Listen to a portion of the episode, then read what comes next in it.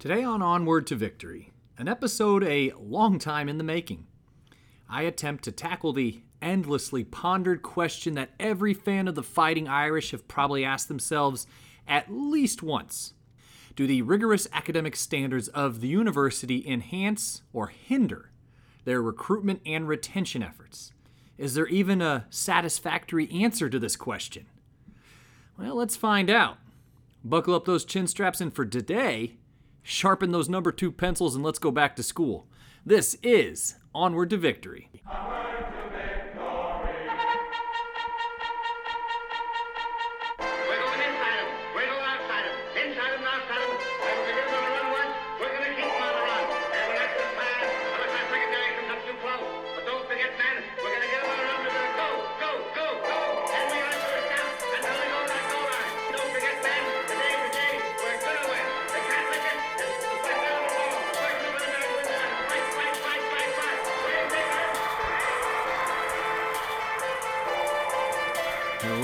Irish fans, and welcome to Onward to Victory, a Notre Dame football podcast.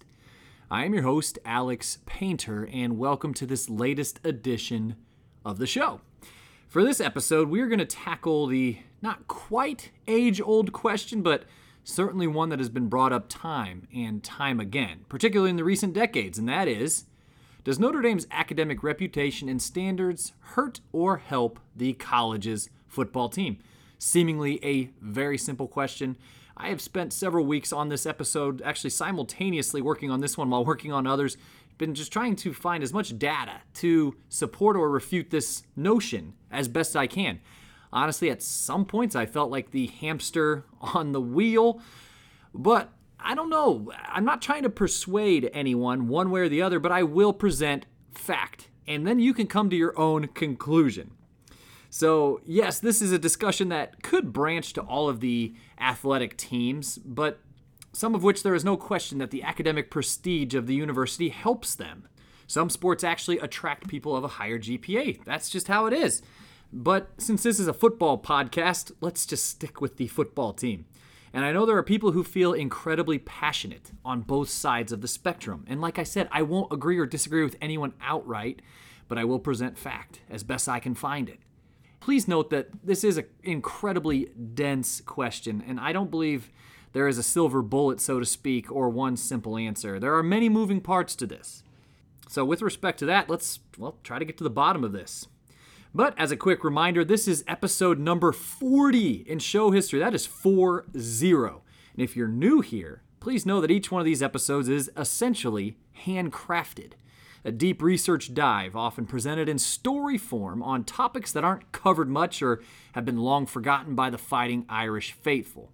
In some cases, the topics have really not been covered at all, honestly, uh, or at least not with much liveliness, such as the case with episode 37 subject Alfini, or perhaps episode 32 feature Louis Red Salmon.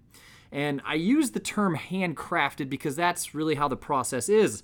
I start with an idea, a blank canvas, if you will, and then the research begins and the story fills out, and I really dig into the primary sources old newspaper, school publications, whatever have you, to give you the most authentic look at anything that we discuss. I think that's what makes this show perhaps the most unique.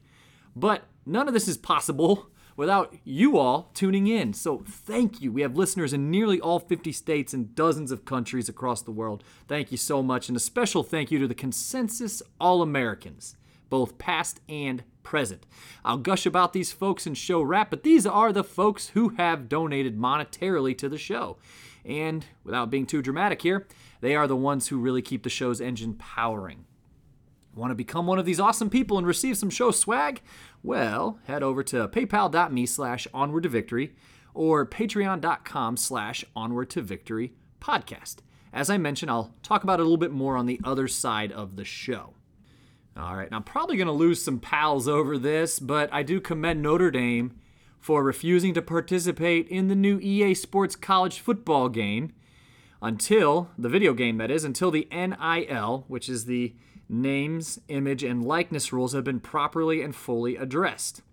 Now, before I get burned at the stake for this, I first of all, no, I don't play very many video games, but I do respect the fact that a lot of people really want this game. But really quickly, This game isn't going to come out for another couple years anyway, so it's highly likely that the NIL rules will be established by then. But, you know, Notre Dame gets on the front end of a really nice PR move, even if it is genuine, to protect their student athletes in a sense.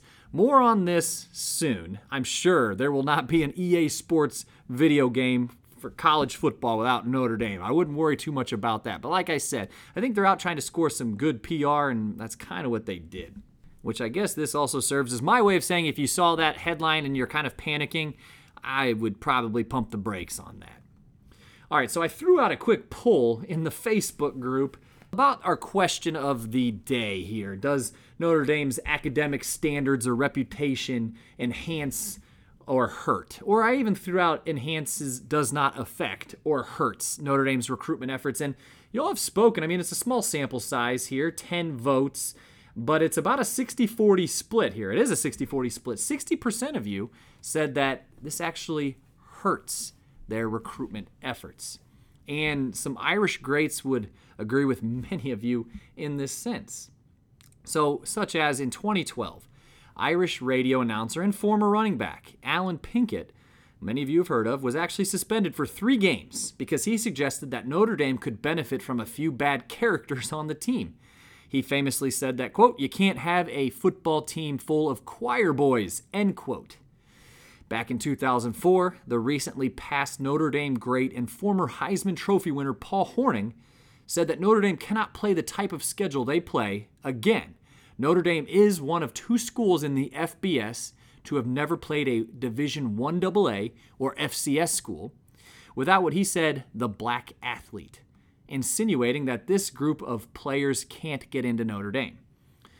Needless to say, he later walked the comment back and really applied it to any athlete he said of a lower academic tier. And yeah, the comments were problematic to say the least, and Hornung took a bit of a bath as far as criticism is concerned. But he did try to substantiate his claims a bit, albeit in a different way. When he told the Dan Patrick show about a time Lou Holtz showed him a list of the top 50 high school players in the country. And he also told him that the admissions office said, based on these 50 students' academic records, that only three of them could be admitted to the school. Now, Holtz never backed the veracity or the truthfulness of this story, at least publicly, and it could have been a bit of a stretch, but we will never know. Tim Brown, himself a former Irish Heisman Trophy winner, backed Hornung during this period, but he also gave a bit of insight I thought was interesting too. He said, quote, Everyone is convinced they're making it to the NFL and they don't concentrate on being a student. I've asked kids why they don't consider Notre Dame, and they say it's too tough. The kids these days are looking for the easy way. If Notre Dame doesn't win games because they don't lower their standards, I can live with that. But to lower your standards just to win football games is the wrong decision. End quote. Okay, let me unpack this a minute. I respect Tim Brown's voice and his insight.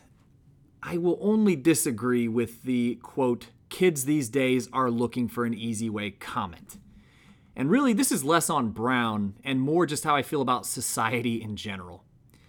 Why would I say that? Well, because every generation, Every generation has said that about the younger generation since the beginning of time.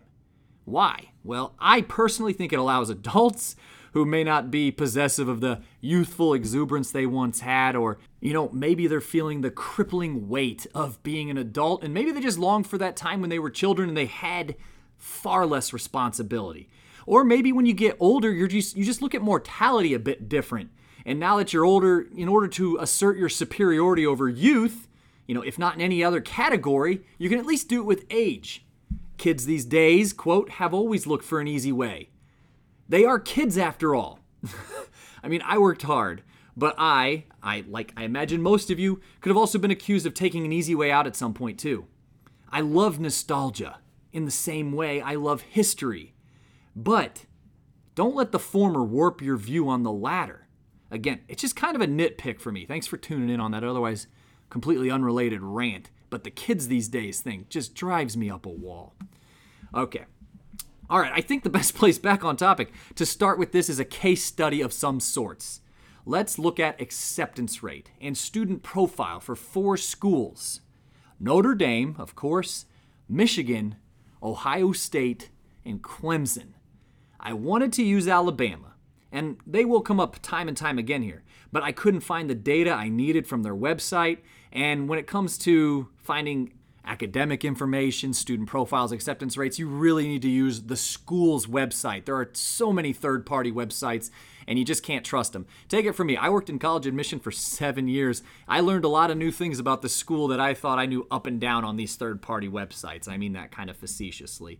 But again, either way, I think this is a really good group of schools to use because two of them, Ohio State and Clemson, for obvious reasons, they are really good at football and a blue blooded football program like Michigan, who has A, a fairly high academic standards themselves, and B, has kind of underachieved here of late, whereas Notre Dame has four seasons of double digit wins consecutively. Okay, let's start with the acceptance rate for the most recent year I could find. In 2020, Ohio State admitted students at a 63% rate on over 53,000 applications for admission. So that 63% again is what is called their acceptance rate, which means that Ohio State admitted 63% of their applicants. Clemson in 2019 received just over 29,000 applications and had an acceptance rate of 51.2%.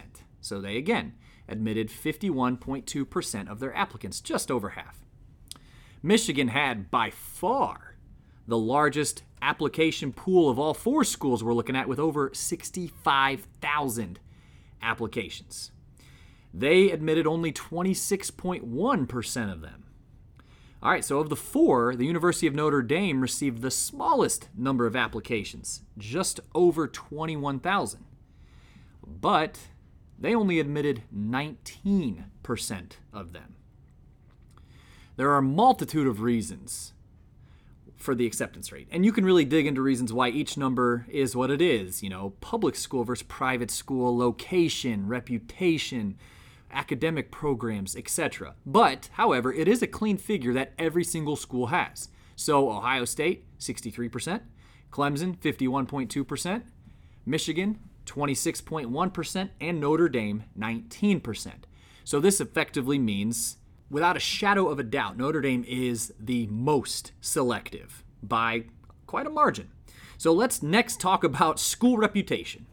Perhaps the most famous ranking of this, for better or worse, is the US News and World Report Best Colleges Rankings. Again, I used to work in this industry, so this is something that I used to eyeball every single year. But again, I am not wholly endorsing all of these mechanisms of rankings and all that. I am just trying to normalize the criteria for our four lucky participants here. So, and these rankings are made with an expansive criteria, and I mean it, it's as long as your shirt. And there are tons, and I mean tons of other rankings. This one just happens to be the most quote unquote famous, and it covers the entire country. So, on the National Universities ranking, Clemson comes in at number 74. Ohio State comes in at number 53. Michigan comes in at number 24. And Notre Dame comes in at 19. Number 19. So essentially, yes, the 19th best national university in the entire country. So for additional context, Texas A&M came in at number 66 and Alabama at number 143. Princeton, Harvard, and Columbia came in at number 1, 2, and 3, respectively. Now, I would be remiss not to mention that the other schools that have Power 5 Division 1 football teams, such as Stanford, Northwestern, Duke, and Vanderbilt, came in at number 6, 9, 12, and 14, respectively. While ahead of Notre Dame, I, of course, again would be remiss not to mention that their football programs nor program reputation, it just does not simply come close of stacking up but I figured the context was important. So, and just a quick note to show that selectivity, again, is not inherently tied to rankings or vice versa, though Clemson is technically more selective than Ohio State. Ohio State is 21 spots higher than Clemson on the U.S. News and World Report list. So, from a ranking standpoint, Notre Dame holds the highest ranking. This may not come as a surprise to you. And finally, for this portion, in looking at the incoming student profile, let's look at the average SAT for each school. The middle 50% of all enrolled students. That means half of the students are falling in this range. So 25% will fall lower than this range, and 25% will go in higher than this range. But for Ohio State, the middle 50% of the SAT is between a 1230 and 1390. I tell you what, if any of you are listening and you have some high school students, this actually might be helpful for you. For Clemson, that number is 1240 to 1400, so just a tick above Ohio State on both polls. Michigan actually sits at middle 50% at 1380 and 1550. Again, for context, that means 25% of the incoming student body at Michigan has an SAT score higher than 1550. Okay, and Notre Dame is at 1420 to 1530. So the 110 points separating the top and bottom of the middle 50% for Notre Dame, that is the smallest range of all four schools, and it suggests a much more rigid test score requirement. Though Michigan's is 170 points, the 1380 suggests a much higher requirement than Ohio State and Clemson, and their 1550 on the high end truly tells the strength of their application pool.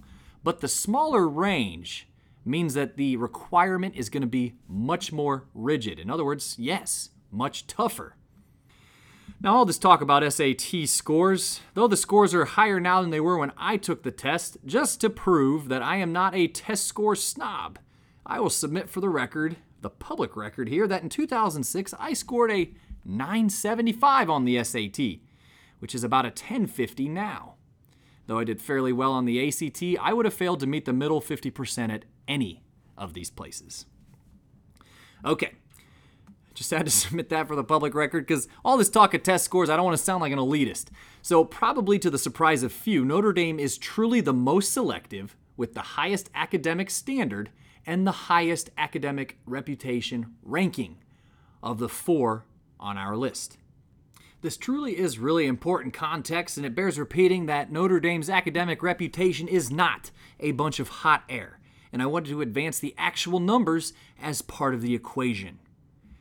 Now, on to recruiting classes. What is the effect of this academic prestige? What does it have effect, if any, on the recruitment efforts? Can we make any connections or leaps? We're going to look at 10 and 5 year data. In an effort to normalize everything, I am just going to use rivals.com rankings when applicable. And I know there are many, many others out there, but I don't know about you all, but Rivals is the one that I tend to frequent the most by far. So in the last 10 years, 2011 through 2020, here's the skinny. For an average class ranking, this is recruitment class ranking, Notre Dame comes in at 12.8, with a high of number 3 in 2013 and a low of 22 here just this past year in 2020. Michigan comes in at 16.6, a high of number 4 in 16 and 17 and a low of 49 in 15. Clemson comes in at 10 on the nose with a high of number 2 in 2020 and a low of 22 in 2017. And finally, Ohio State, of our 10 year sample size of the four schools, comes in at the highest at number 6.2, finishing number 2 three times and as low as 21 in 2019. So, again, when you look at the average recruitment class ranking of the past 10 classes, Notre Dame comes in at 12.8, Michigan comes in at 16.6, Clemson comes in at number 10, and Ohio State comes in at number 6.2. I will note that when turning to just the last five years, Notre Dame is last at 14.6, Michigan rises to 10.6, Clemson 9.4, and Ohio State at 6.6. That is, of course, in no small favor to the fact that Notre Dame's last class in 2020 was outside the top 20. Now, there are tons of factors here, and this is not a simple question just to simply answer. All four programs are absolutely brand names in college football. But over the past five years, the school's aggregate successes recruiting do in fact mirror their selectivity or acceptance rate. So, what do I mean by that? Basically, the schools that were easier to get into are ranked higher of our four on the list. The schools that are harder, Michigan and Notre Dame, are ranked lower. But not for nothing, like all rankings, these aren't perfect either. I know we get hung up a lot on how many stars a recruited student athlete has. I won't go into it now, but I think information about four or five star guys who are busts and two or three star guys who are program changers is fairly easily found. Okay, so we have kind of covered the academic piece by the numbers and the recruiting piece, at least by the numbers, uh, the metrics of which where these classes rank. How about on the field competitiveness and the production of draftable NFL ready talent? I think the latter category is really interesting because, yes, a big piece of this, and I'm not trying to take away from it, is the cultivation of talent. You know, you get those four, five, or two or three star guys coming into the program. And I know part of it is cultivating that talent and, and growing and fostering that student athlete to become an NFL ready prospect. But however, the fact that the student athlete is drafted does say a lot about the recruiting efforts on the front end as well. I mean, I could argue that, and someone could probably argue against me. You're going to have a tough time convincing me that that isn't a meaningful metric when we are discussing the effectiveness of a school's recruitment efforts. How many players are being sent to the pros? But first, let's talk about the former category on field competitiveness. Over the past 10 seasons, Notre Dame has a record of 94 and 34 for a winning percentage of 734. So, in other words, they win 73.4% of their games. This includes one BCS national championship appearance and two college football playoff appearances. And yes, I counted the vacated wins into Notre Dame's tally, mostly because I think the NCAA's practice of vacating wins is not only unevenly applied, but incredibly asinine. Moving on.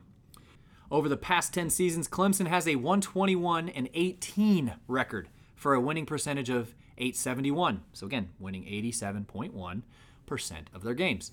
They have six appearances in the college football playoff and two national championships. Ohio State boasts an 861 winning percentage by way of a 112 and 18 record. They have four appearances in the college football playoff with one national championship. Michigan, since 2011, has posted an 80 and 42 record, good for a 658 winning percentage, with no appearances in the college football playoff. So again, they win. They have won over the past 10 seasons 65.8% of their games, so fewer than two thirds. Of the four, Notre Dame and Ohio State have an identical strength of schedule indicator according to College Football Reference, with zero being dead average. The Irish and the Bucks have a 10-year average of 4.91. Michigan is right behind them at 4.67, and Clemson plays the historically weakest schedule of the four at 3.62. You can tell that to your friends who are talking about Notre Dame's strength of schedule. Over the past 10 years, it's been the exact same as Ohio State and better than Michigan and Clemson. When it comes to the college football playoff, which began in 2014, Alabama and Clemson have both qualified six times. Ohio State and Oklahoma have qualified four times. After that, Notre Dame comes in at fifth place with two appearances. Yes, so that is more than LSU, Oregon, Georgia, Florida State, Michigan State, and Washington, as they have all appeared in one. So essentially, seven years of the playoff, 28 spots in the tournament have been occupied by a grand total of 11 schools, with 20 of the 28 spots taken by just four schools. Take that to mean that Notre Dame is right there. Over the past 10 NFL drafts, the Ohio State Buckeyes have had 69 players selected. Wow. So that's a lot. Um, but they lead our pack of four. Clemson has 55, Notre Dame has 45, and Michigan has 44. Now, you break that out over 10 years, and it becomes a bit more manageable to wrap one's head around, or at least less drastic. So that means Michigan comes in at 4.4 players drafted per year, Notre Dame at 4.5, Clemson at 5.5, and Ohio State at 6.9 players drafted per year. I'm just, either way, no matter how you cut the cake, Ohio State has this one absolutely sewn up. So, what do we make of all this? Notre Dame is tougher to get into. This is empirically true. Notre Dame continues to recruit well, fairly well to very well, annually a top 11 to 15 class. proven by over the last 10 years, they have actually out recruited Clemson three times, Ohio State once, and the third school in our control group, Michigan, five times, according to Rivals.com. They can do it. And when it comes down to it, Alabama is truly in a recruiting category of their own. They own the top spot, and listen to this, just in case you're otherwise unaware. They own the top recruiting spot for the best recruiting class in 2011, 12, 13, 14, 16, and 17. They finished second in 15 and 19, and they currently have the best class in 2021. They are in a class all their own. But for what it's worth, Notre Dame does have the 10th best recruiting class in the nation, according to the recruiting service, Rivals. Now, in the top 250 high school players in the country currently, the Irish have eight, including three in the top 100. Again, for comparison's sake, are you ready to hear this? This is depressing. Alabama has 17 in the top 100 and 21 total of the top 250. Ohio State has 10 in the top 100 and 15 total, and Clemson has 7 of the top 115 total as well. Michigan has 13 players in the top 250, 7 of which reside in the top 100. So, yes, the difference between Notre Dame and Alabama's class seems insurmountable. But that is truly the difference between the first and 10th best classes in the country. Imagine how the rest of the 120 schools must feel. But let me throw something at you here. Academic standards could lax and all that, but here is one thing Notre Dame cannot change, and they are not alone in this sentiment, and that is location. Okay, so here we go. I went through the top 250 list one by one. And of the 250 top high school players in the country, 151 hail from southern states. Again, I'm 99% sure this is correct. I went through and I just uh, circled them. And so this is plus or minus two, let's say. But in this case, it's not going to matter. The Rivals 250 list does feature 151 kids from southern states, and of those 151, 130, or 86%, stay in the South to play. And that's not even counting those who may go to California just to stay in the warmer weather. That is absolutely huge. And to be fair, of the 21 defectors, so to speak, so again, 151, 130 stay in the South, 21 defect to northern states. So, of the 21 defectors, so to speak, who went north to play college football, uh, Notre Dame has claimed three of them, including defensive tackle Gabriel Rubio, number 109 on the list from Missouri, receiver Deion Colzie, number 144 from Georgia, and Prince Kollie, number 242 from David Crockett High School in Tennessee. So, of the kids on the Rivals 250 from Ohio, there are 11 of them and Ohio State signed five, including five of the eight top rated prospects in the state. The state of Indiana had four players on the list, including number 25, Blake Fisher out of Avon High School, who the Irish, of course, signed. He is the gem of the class. So, again, is it merely the fact that the vast majority of Southern players stay south, and if they come north, they actually go west to California where it's warm all the time? They have tons of football options. Ohio State tends to wrap up their home state pretty well in Ohio, being a bigger state and a much bigger metropolitan areas, they tend to produce much more football talent. But sincerely, is location the actual insurmountable barrier to obtain a perennial top 10 recruiting class and not the academic standards of the school. It took forever, but I went back and examined the 2011 Rivals top 250 list to see where they came from. It was that year Notre Dame also had a number 10 recruiting class. Okay, so of the top 250 recruits in the country in 2011, 146 were from the South, and 93% of them stayed in the South for their college football experience, at least who they originally signed with. And folks, you see it in the national championship. This has absolutely bore on not just recruiting success, but on the field success as well. Since 2000, 17 of the national champions have been from the South. I mean, that has changed drastically even since the 1990s. You don't think that's true? But in the 1990s, you had Michigan, Colorado, Nebraska, all claim titles from the Associated Press. Yes, I'm, not, I'm counting Nebraska as the West, not South. But Washington, Penn State, and even Notre Dame back in 93 claimed national titles from other publications or aggregates. Is it just flat possible that the times have changed? Is it possible, dare I say, that we have seen the last of Notre Dame national championships on the gridiron? Now, I don't think so, because nostalgia has the potential to foggy our view of the past, the present, and even possibly the future. Oftentimes, our minds harken back to a time in Notre Dame football history when it was simply easier to win a national championship than it is today. I think Notre Dame can absolutely win a national championship and will. And I think a Nick Sabanless Alabama changes the landscape considerably not wishing for the best college football coach I have ever seen to retire prematurely, but he will be 70 this year. Make no mistake, he is the X factor. Yeah, they have tons of prospects in the South, as we have now talked about ad nauseum. But that guy loses recruiters and coordinators, it feels like yearly. And they just reload because he is just that good.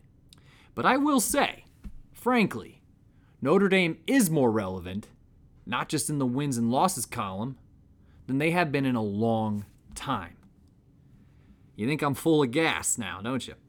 The wins speak for themselves, and they win an awful lot now. No, not in the playoffs, I know. I don't miss a game after all, so I'm very well aware of that. But I am talking about one of Notre Dame's biggest recruitment tools in their tool belt, which also happens to be their measure of relevancy in the public conscience a national television deal.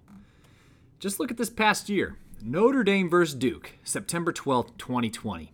4.32 million people tuned in, making it the second most watched home opener for Notre Dame in 14 years. The only one it fell short to was the 2018 game against Michigan. Of course, a 24 17 Notre Dame win. Folks, this was Duke. And the television sets were absolutely lighting up. Total audience delivery, or TAD as it's otherwise known in the industry, industry I'm not a part of, but it's just an acronym I happen to pick up, was over 4.8 million viewers per game, which was the highest since 2005, including a 10.2 million mark for the Notre Dame Clemson game. So Notre Dame will always be relevant. That is why they can win a national championship because their games are watched, they are on the TV sets every single weekend. Do not underestimate the measure of that. They are close. They are close. And I'm sure there might be somebody talking to their radio right now saying, Alex, they're not that close. But I believe the Notre Dame lore, which will forever remain intact. And forgive me for being perhaps a bit of an optimist, but I think that that lore of Notre Dame, and yes, this is a program that really does hone in on that history. And I still think that eclipses many of the barriers that Notre Dame faces in recruiting. And now perhaps you're like, Alex, you just said you should not be nostalgic about these things.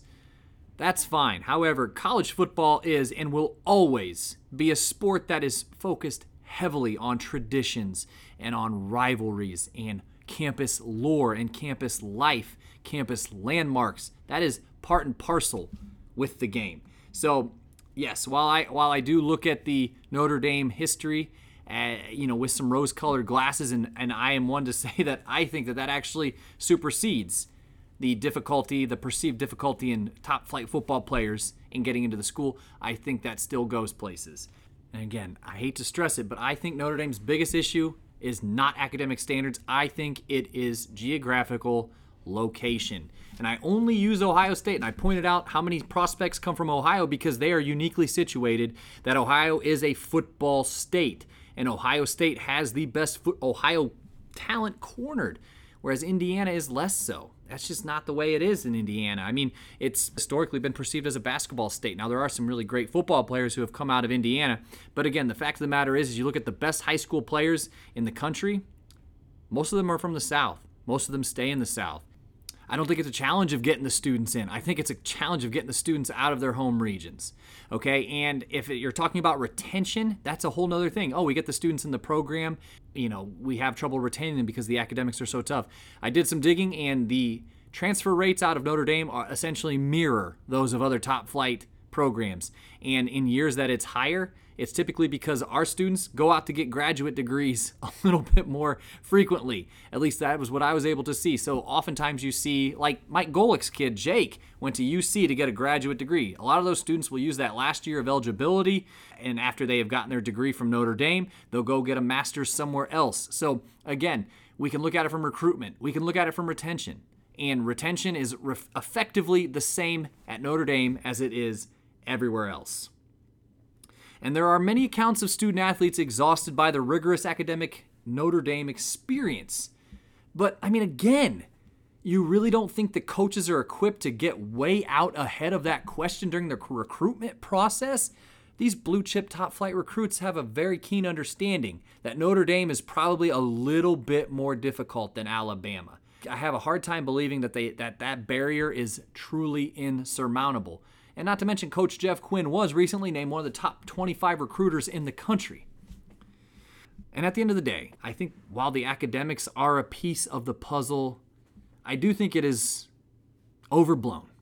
I have a hard time believing that. If Brian Kelly has a list of the top 50 prospects in the country, he can't get more than three of them in in 2021. I'm just not believing it. Even if that were true in the 1980s, the times have changed immensely over the past several decades. Hell, they've changed immensely in the past 15 years. The NCAA's revenue in 2005 was between 40 and 45 million dollars. In 2019, that figure was approximately 110 million dollars. It is a completely different ballgame. There is too much money to be made from athletics to be hyper selective from blue blooded athletic programs. We all know it. There is simply too much money to be made and too much money to be lost. I think what we really need to do is respect the fact that A, top flight football players can be admitted to Notre Dame probably much more easily than we realize, and B, Notre Dame is a wonderful institution of higher education, one of the best in the country. It can truly be both of these things. While I can't be 100% sure of any figure, I imagine that a huge part of Notre Dame's endowment is tied to athletic success, relevancy, visibility in the public conscience. I have to believe that. And again, an endowment is basically the college's savings account, mostly grown from, of course, investments, but those investments are made from donations from the alumni base and other supporters.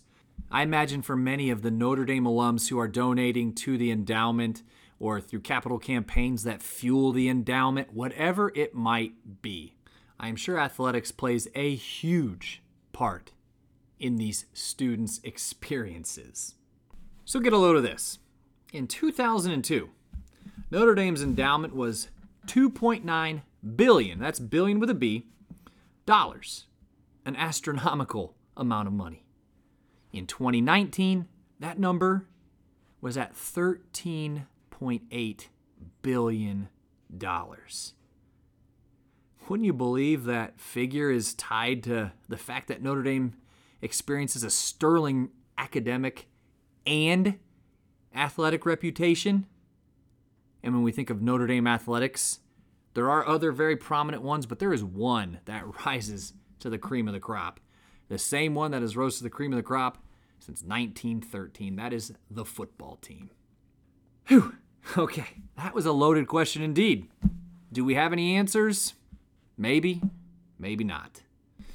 But I suppose we've talked about enough over the last 40 minutes or so that perhaps you can draw your own conclusion. Frankly, I'd love to hear from you. We'll be right back.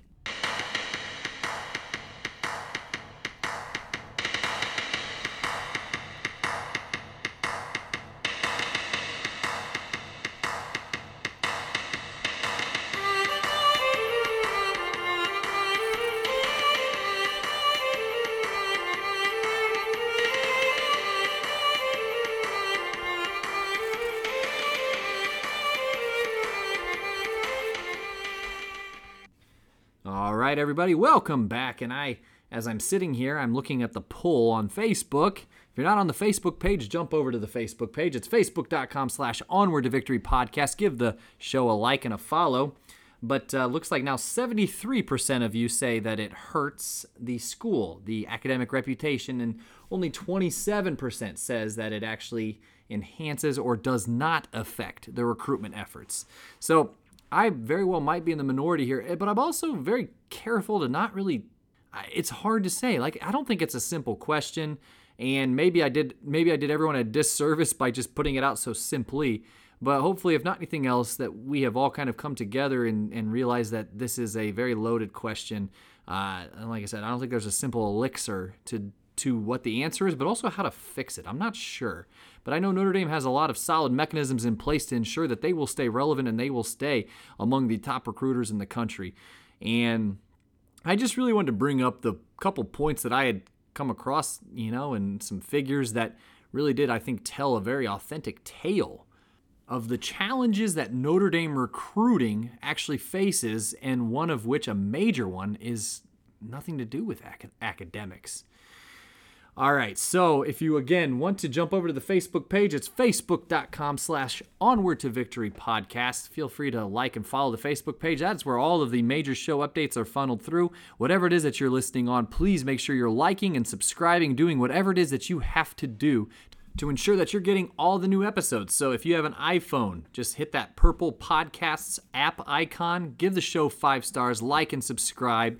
Again, whatever it is that you're doing, Castbox, Podbean, uh, Spotify, I'm on all of those, so please make sure that you're subscribing. I really want to thank everyone who's listening to this. I know it was a long episode, longer than most of the show episodes, but again, this was kind of a labor of love. I wanted to really kind of throw out all the chips on the table, and we can do with them what we will. But thank you all for tuning in and listening. I know it was a lot. Um, I'm happy to to talk about any of this. If you want to disagree or agree with me, I'm perfectly fine with that. In fact, I welcome any communication you may have. So feel free to send the show a Facebook message or just a good old fashioned email at onward to victory podcast at gmail.com. I promise you, I'll read any and all of the show's mail in a future episode. I want to thank uh, the Consensus All Americans. So, again, those who have donated monetarily to the show, especially during a tough 2020. I know it's now 2021, we're a couple months in. But I want to give a special thank you to Mike Finan of Rutherford, New Jersey. Mike donates to the show every single month. And man, is it appreciated. I cannot tell you how much it's appreciated. So thanks, pal. And also thank you to the other Consensus All Americans. How about Brad Glazer out of Williamsburg, Indiana? And Weston Painter out of Fort Wayne, Indiana. I really appreciate it, fellas. Thank you so very much. Words cannot express how appreciative I am that here now, almost two years into the show. Got a few months left before the two year mark, but here, episode 40, I just can't believe it. And I really, really appreciate all the support that has been thrown my way in this very humble endeavor. So thank you all. And with that, I should probably sign off, but please don't forget to like the show, subscribe to the show, give the show five stars. It helps, everything helps. Share the show with anyone who you might know who might appreciate it. It's all very, very greatly, greatly appreciated. So until next time, this has been Onward to Victory, a Notre Dame football podcast. And in kindness, I am your host, Alex Painter. And as always, folks, go Irish.